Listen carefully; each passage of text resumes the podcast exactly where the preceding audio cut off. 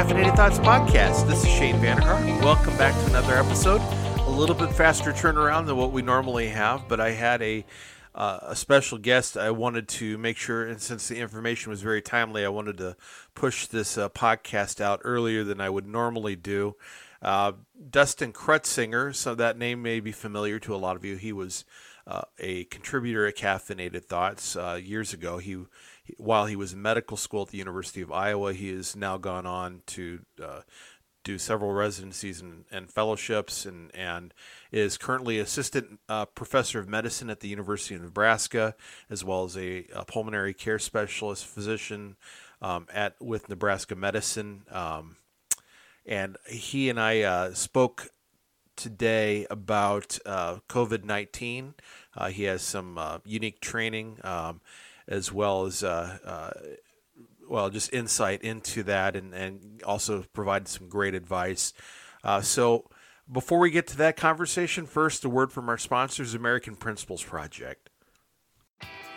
At American Principles Project, we believe that human dignity should be at the heart of public policy. We work in all 50 states and in Washington, D.C.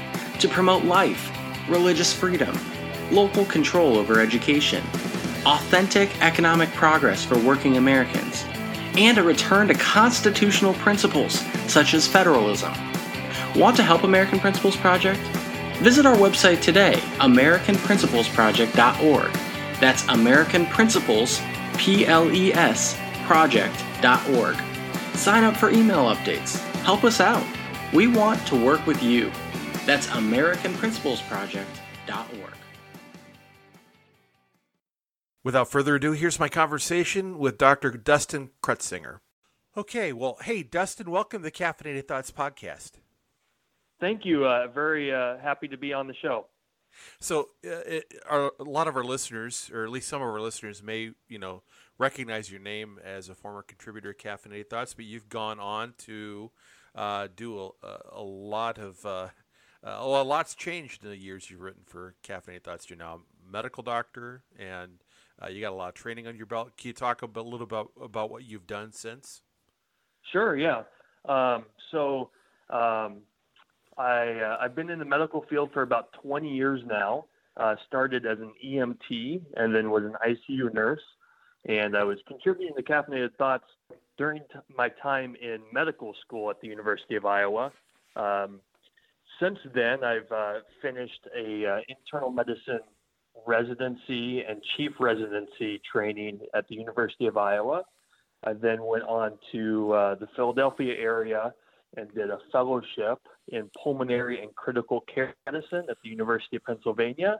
So that's specialized training to take care of patients with lung problems and patients in the ICU. And while there, I also um, did a, another master's degree in the area of clinical epidemiology. So, what interested um, uh, just uh, what interested you in doing the master's degree in epidemiology? Sure, yeah. So, uh, I'm very interested in doing uh, clinical medical research. Uh, there's kind of two areas of medical research. One is uh, basic science in the lab, uh, and the other one is clinical research. So, um, research of actual patients uh, who are having a disease and, and the impact that disease has on them, and, and um, factors that make that disease worse or make them susceptible to that disease, or things we can do to um, help cure disease. So that's really uh, what my focus is on. Uh, so my specific area of research is doing clinical trials in the intensive care unit. Okay, so um, I just I, I had on here to talk about COVID nineteen, and and I just don't want to assume anybody uh, understands what a coronavirus is, um, and it has nothing to do with the beer people. Just saying, uh, but. so people like, if I drink Corona, will it make me safe? Um, no. What what what is uh, what is a coronavirus? Sure. Yeah. Um, so a coronavirus is a um, virus that typically infects the respiratory system or our breathing system. It actually um, there's about this is the seventh coronavirus strain that we know of that infects humans. Uh, there's four common and less severe coronaviruses. They actually make up around 10 to 30 percent of um, the typical uh, colds that we encounter are from one of the four common coronaviruses. Mm-hmm. Um, and then there's been, uh, this is the, now the third um, more serious coronavirus. The first two uh, being um, one being SARS, which had an outbreak in 2002, mm-hmm. which started in China and spread to other places in the in the uh, in the world, but especially in the Toronto area. Um, and then the other severe coronavirus is known as MERS, which is mostly in the Middle East. Okay. Um, coronavirus is also uh, one of the distinctions is it can be transferred from animal to human, correct? At least right. That was yeah. my understanding. So, okay. Yep. Yep. So the reservoir seems to be mostly in bats, mm-hmm. and so it seems to to live in bats and not cause trouble uh, in bats. Although uh, I don't know what a sick bat will look like, or we don't really do that. But it doesn't seem to to bother the bats too much. But then the bats spread it to other animals, and there's usually an, what's called an intermediate host where the bat infects some other mammal. In SARS, it was found to be a civet cat, which is a, a large or a medium-sized cat in Asia. Mm-hmm. Uh, in MERS, it was found to be camels that the bats were infecting, and then the camels would spread the virus to humans. Uh, for this current coronavirus, we also believe that it started in bats and spread to something that something we haven't identified yet. Okay. Before before coming to humans. Right. So, um, I, have seen a lot of uh, uh, people kind of you know downplay on, on social media because you know we we we got tons of experts on social media. Uh, they're downplaying this. Oh, it's no worse than the flu. There's more people that died from the flu. Oh, it you know look at MERS, look at SARS. They, more people died from those. Uh, w- what makes this particular uh, virus? Uh, you know, why does this one have more people worried? Sure. And I'll start by saying it's completely understandable to initially be skeptical and feel like this is being blown out of proportion. Um, the uh, although the cases are growing, if you take the number of cases or the number of deaths and you say, well, let's see what proportion of the population is being affected by this illness, the proportion is extremely small right now. We're not feeling it in our day to day lives. And then we also had some leadership uh, up until recently who was very reassuring and saying this is not a big deal. So the, the fact that many people in the general public feel like this is overblown and not a big deal is not surprising and it's very understandable. I understand it. Why it's a concern to those of us in the medical field who have been um, tracking this disease is really the exponential growth that it has. Mm-hmm. Um, so it's it's spreading extremely rapidly, and it's doubling the number of cases uh, roughly every six days or so. So if you extrapolate that out, um, that's millions of cases in about a month. Um, so it's it's growing at a speed where it could that it will be a very big issue, um, and that issue becomes um, when those patients who get sick, and not everyone gets sick enough to need the hospital, and we can talk more about that, but right. that proportion that does reach the hospital and needs hospital care, when we start talking about the numbers of cases that the current models are projecting, the concern is that it will overrun the healthcare system, and we just frankly won't have enough hospital beds and ventilators and people to take care of patients uh, that are needed. Okay, and this tends to uh, doesn't it have a higher rate of hospitalization than some of the previous uh, coronaviruses, as well as say the flu? Yeah, so um, the flu, it, it does have a, a, bit of a higher um, rate of needing to be in the hospital and needing to be on the ventilator than the flu. Um, it actually isn't. Uh, luck- luckily, it's not as deadly as SARS and MERS were, mm-hmm. uh, but those uh, affected much fewer patients. Uh, that those didn't spread nearly as fast. Those that caught it were a lot more likely to die than than those who are going to catch the current coronavirus. Uh, but the current coronavirus is spreading much more rapidly and broadly. Okay, and it tends to impact the well. Who who does it impact the most? I guess. What are you? Saying? Sure. Yeah. Yeah. So um, it tends to have uh, folks who are over sixty tend to have a higher fatality rate. Those who have underlying medical conditions such as a cancer or a heart failure or diabetes tend to have higher mortality rates. Um, I do, and, and so those of us who are younger tend to have more of cold or flu like illnesses that tend not to be too bad. That being said, we have seen very severe cases and even death in patients who are younger without any other health problems. So it can occur, it, uh, death and severe hospital uh, severe cases requiring hospitalization can occur in the younger population, but um, the older population tends to have worse outcomes. Okay, I, I saw. I don't know where this guy got a statistic from, so you could correct this if it's wrong. Uh, you could correct anything I say if I'm wrong, but sure. yeah, but yeah, he said like 29 percent of the hospitalizations are people between the ages of 20 and 44, and these are the people that are like, oh, it's not going to affect me. I'm just going to go off and ignore public health advice. Yeah, I, I don't have those exact numbers uh, okay. available or in front of me, but that sounds plausible. Okay. Um, yeah.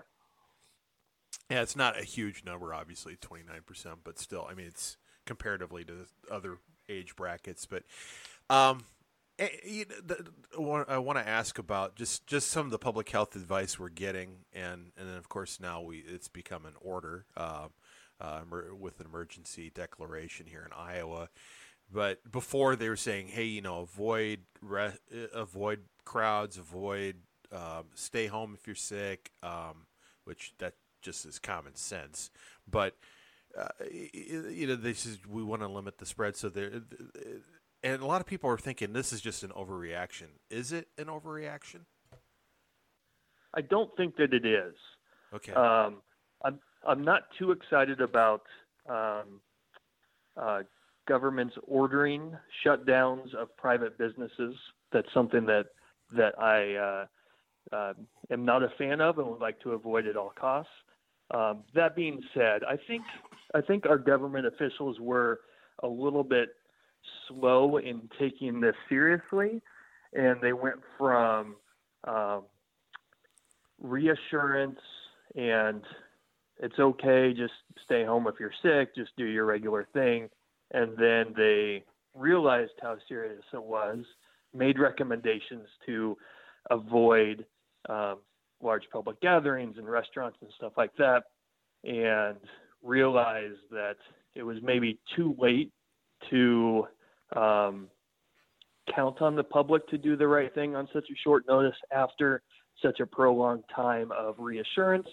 And I think they realized if they were going to realistically um, have an impact on the spread, that they would have to take these drastic measures. Hmm. That's kind of how I interpret uh, what's happened over the last month or two. Yeah, no, I, yeah, obviously there are people who have all sorts of conspiracy theories. I mean, I, I'm not concerned. I think it's a bad precedent. I'm not concerned it's going to be anything permanent.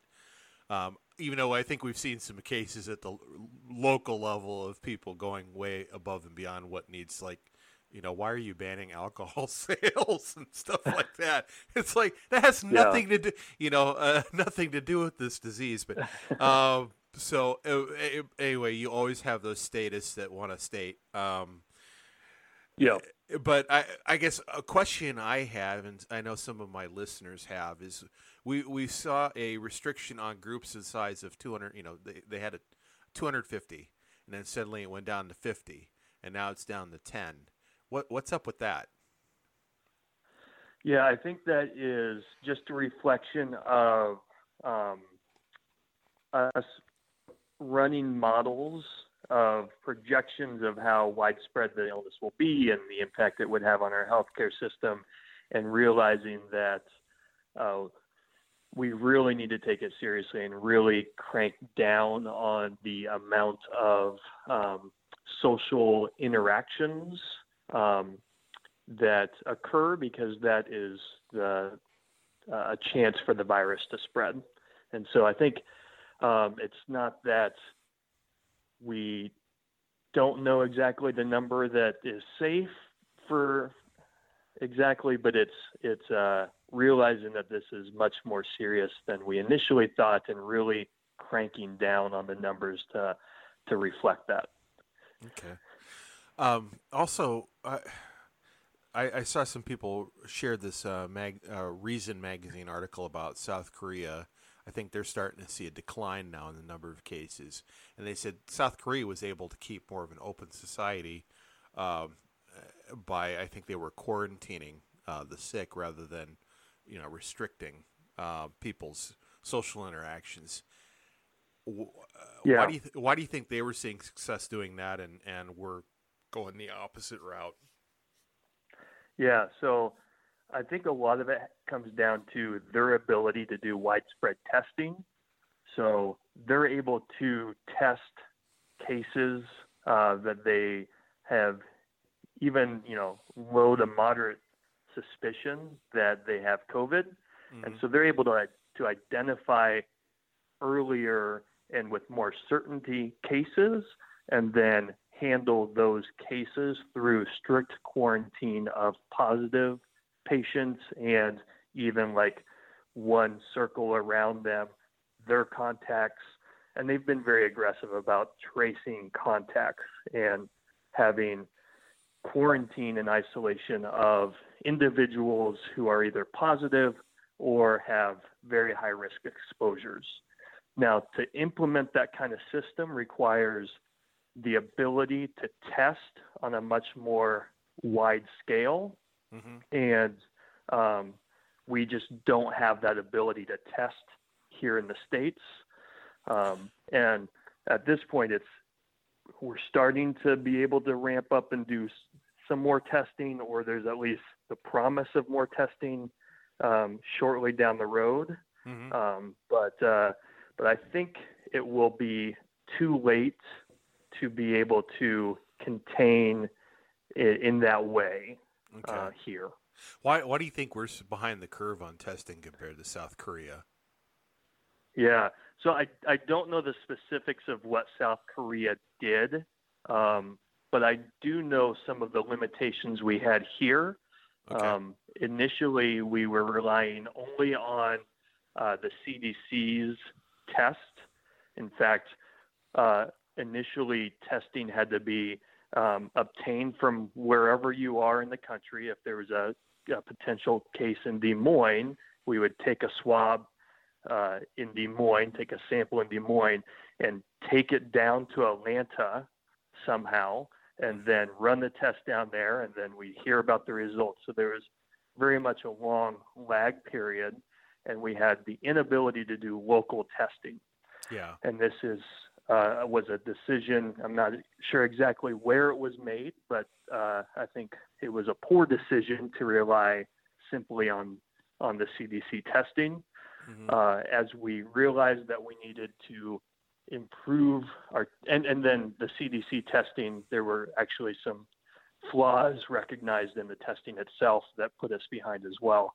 Okay. Um, but when it was recognized that we needed to do more widespread testing around, I believe, three weeks ago or so, they opened it up to let academic medical centers develop their own tests in their labs, okay. uh, which takes time to do. But mm-hmm. but we were able to expand a bit there, and then it's only been about a week or so that the FDA has allowed private companies to start to develop their tests. And, and the FDA did, it seems, rapidly evaluate and approve these private uh, companies' tests, but that was only a week ago. And, and at that point, the cat's kind of out of the bag. It was right. Um, too, too, too little, too late. Uh, okay. Uh, to be able to uh, to contain it in the way that South Korea was able to contain it through testing. Right. Uh, well, in um, in Iowa, we have 38 cases uh, of I think, gosh, uh, well, last time yeah. I saw it was just like maybe 225 tests done. Uh, so who who are they limiting testing? You know, uh, obviously they're not testing yeah. everybody they can't. Who who are they focused on mainly? Yeah, so it's mainly patients who are one sick enough to be in the hospital, and two test negative for influenza and a and a, an additional panel of more common, less severe respiratory infections. Okay. And if both of those come back as negative, and you still look like you have symptoms consistent with COVID and you're sick enough to be in the hospital, then we do the test at that point. Um, we are finding um, um, that that is inadequate testing for a variety of reasons. Um, one is that there is some co-infections going on. In other words, for a few places that have tested patients for COVID who also tested positive for another virus. They're seeing that about 20% of the COVID patients test positive for another virus as well. So okay. our our our screening process that you have to to go through before you get tested, um, we're finding that it's less than ideal. It's probably missing a significant number of cases. Um, not to mention the fact that we're not testing people who have symptoms but yet aren't sick enough to be in the hospital. There's that's a whole another very large group of individuals who um, were not able to test that uh, are probably positive. Okay.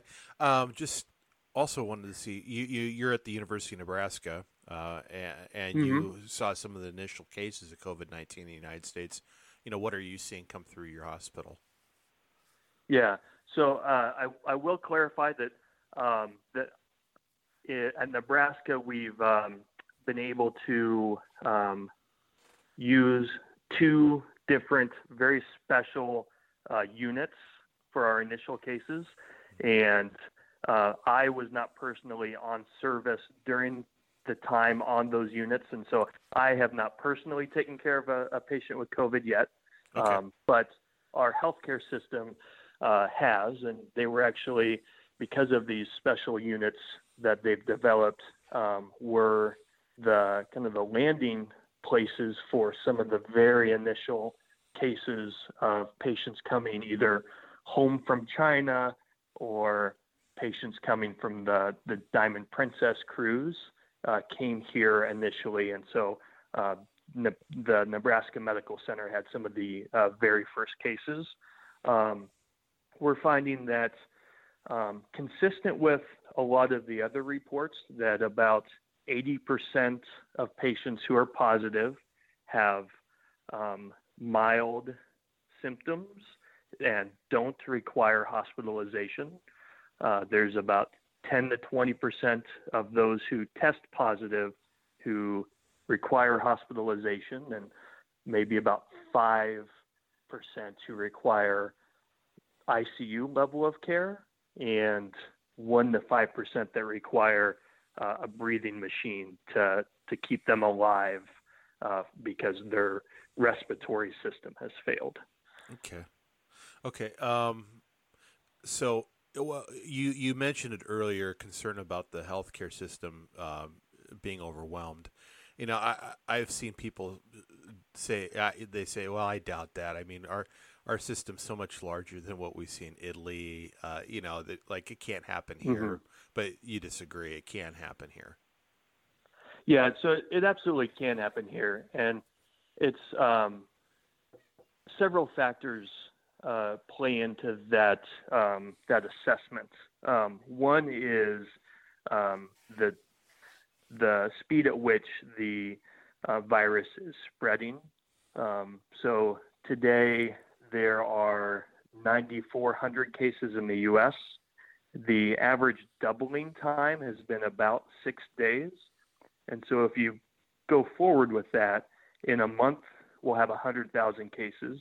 In two months, we'll have nearly 2 million cases. And in three months, we would have about 50 million cases. So over the next several months, we will uh, likely have uh, a very high number of patients who need hospital care mm-hmm. and especially ICU care and ventilator needs.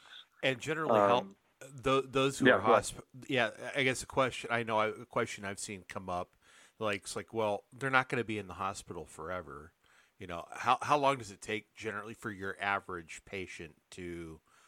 Uh, obviously, patients are different. Those sure. who are in ICU are obviously in longer than those who are not.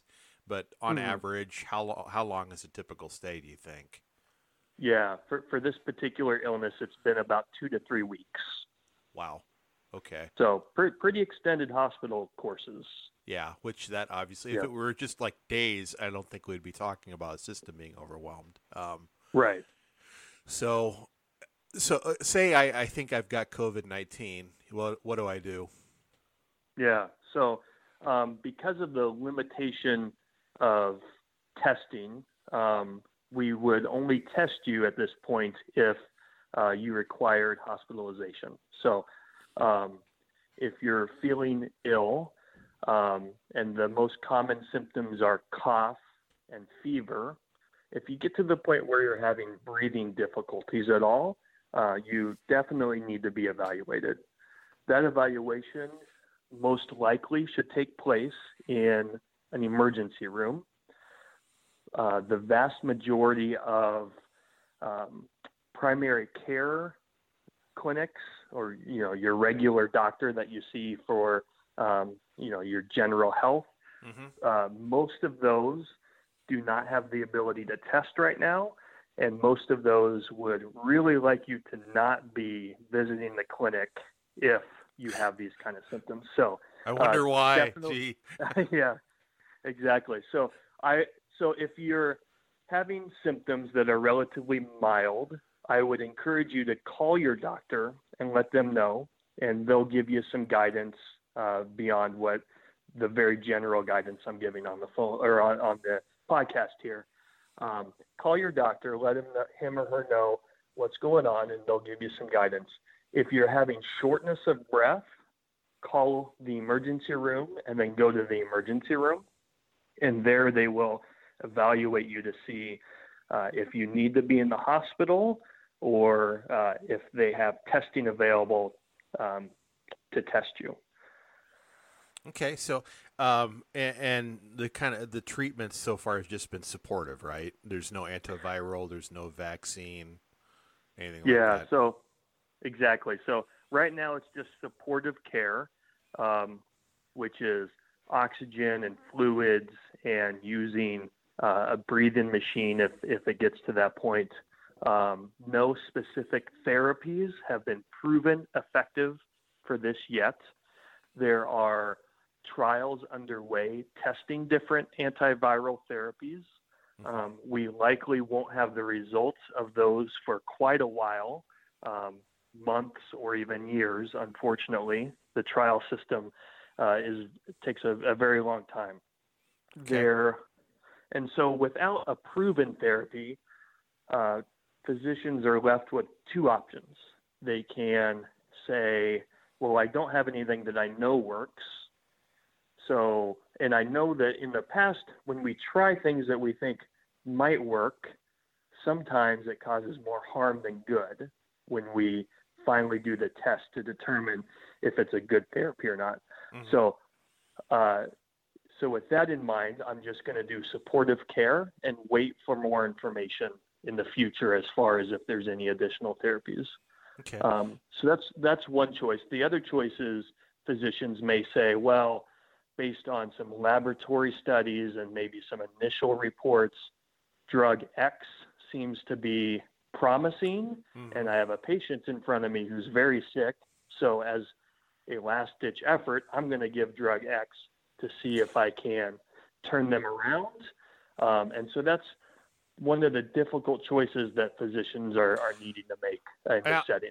I see some. Uh, uh, somebody mentioned on Facebook. That's always a great source. Um, that uh, uh, some people are trying out malaria drugs on, on COVID nineteen and seeing some Yeah, success. Have you heard anything about that? Sure, yeah. So, um, so malaria is a virus. Mhm. Um, HIV is a virus.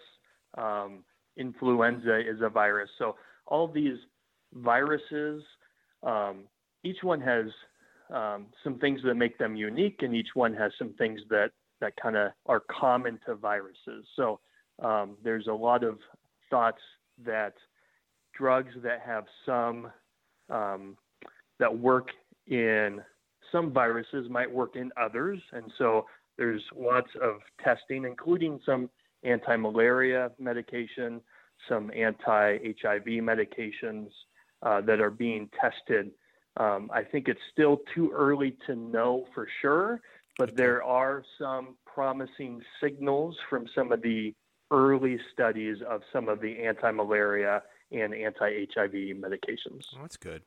Um, Yeah. So if if if I have to just stay home, I just treat this like I have a cold.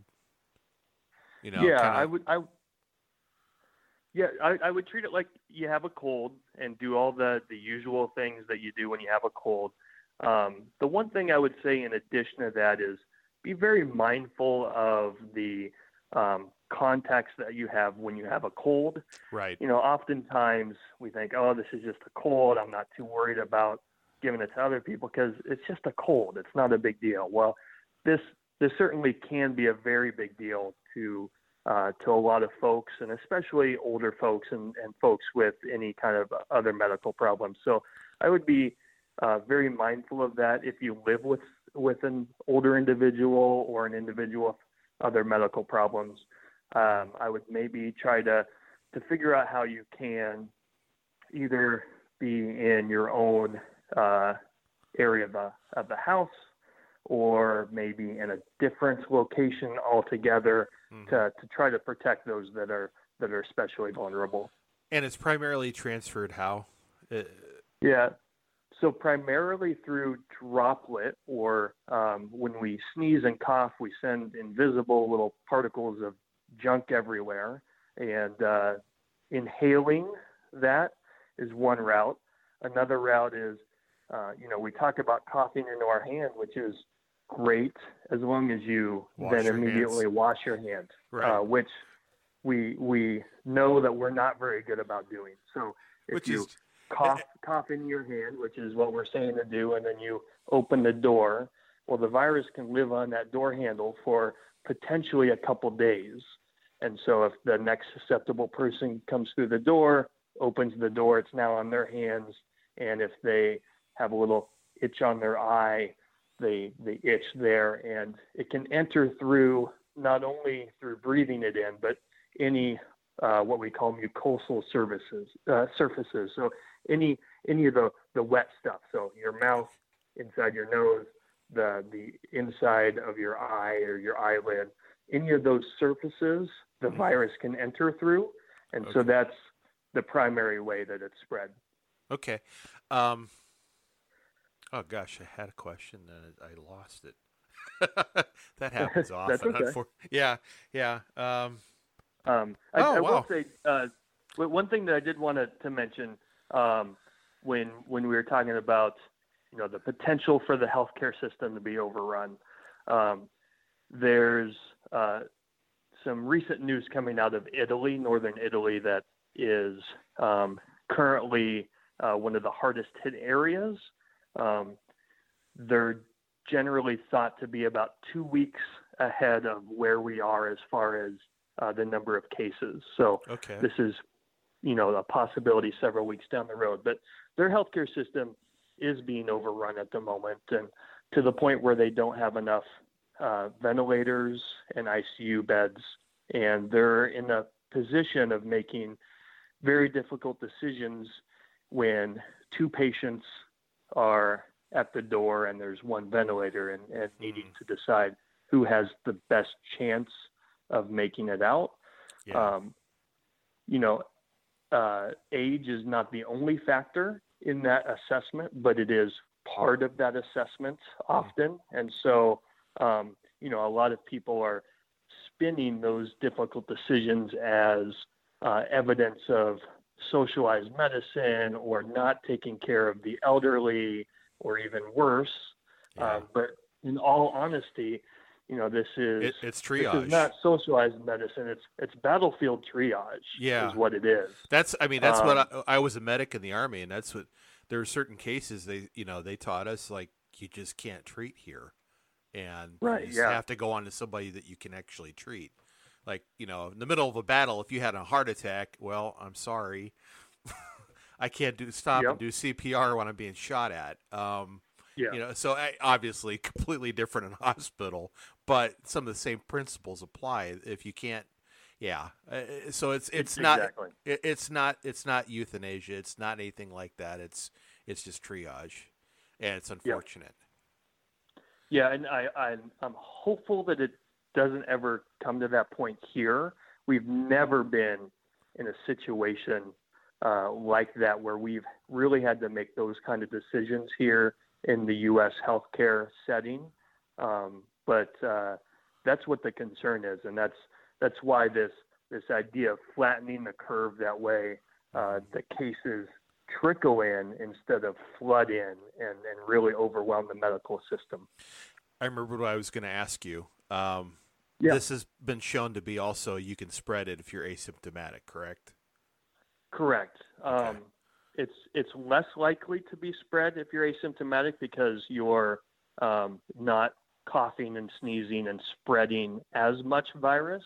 Mm-hmm. Uh, but they've done some careful tracing of some cases, especially in Germany, uh, where they um, determined that patients who were not showing any symptoms were actually able to spread. So it's it's you're less infect in uh, you're you're less likely to infect others if you are asymptomatic and positive, uh, but it is possible.